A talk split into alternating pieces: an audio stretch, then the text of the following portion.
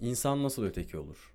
Yazar Bülent Göksal Ötekileştirme denildiğinde insanın aklına birinin başkası için yaptığı bir eylem gelse de aslında ötekileştirme insanın bizzat kendine yaptığı bir şey. Tanımı da çok basit.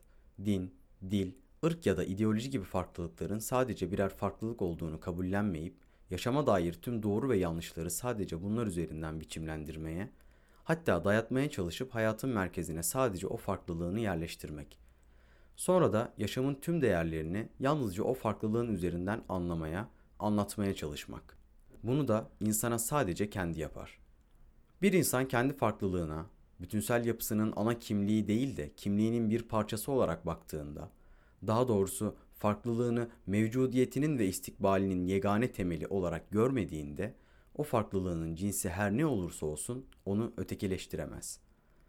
Siyasi görüşü, mezhebi, dini ya da memleketi ne olursa olsun bir başkası için ötekisine dönüşmez.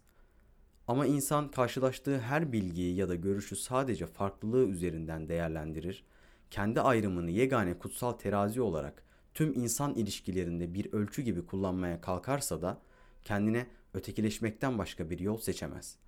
Farklı olmakla öteki olmak arasındaki o ince çizgide yolunu kaybedenlerin en tipik özelliği de farklılıklarının içeriğini aynı zamanda kendini yüceltme aracı olarak kullanma arzusu.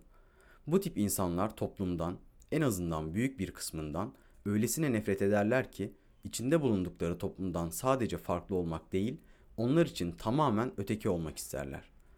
Bu insanların yaptığı başkalarını ötekileştirmek olarak görülse de onların asıl yaptığı kendilerini başkalaştırmak için çırpınmak.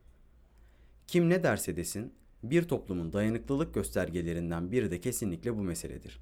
Dünyanın neresine bakarsanız bakın bir toplumda farklı ve mutlu insan sayısının çokluğu o toplumun sağlıklı bir yapıda olduğunun göstergesi. Oysa farklılıkların kolayca ötekileşmeye dönüştüğü toplumlarda bu durumun doğal olarak fakirliğe hem de her yönden fakirliğe delalet ettiği kolayca gözlemlenebilir.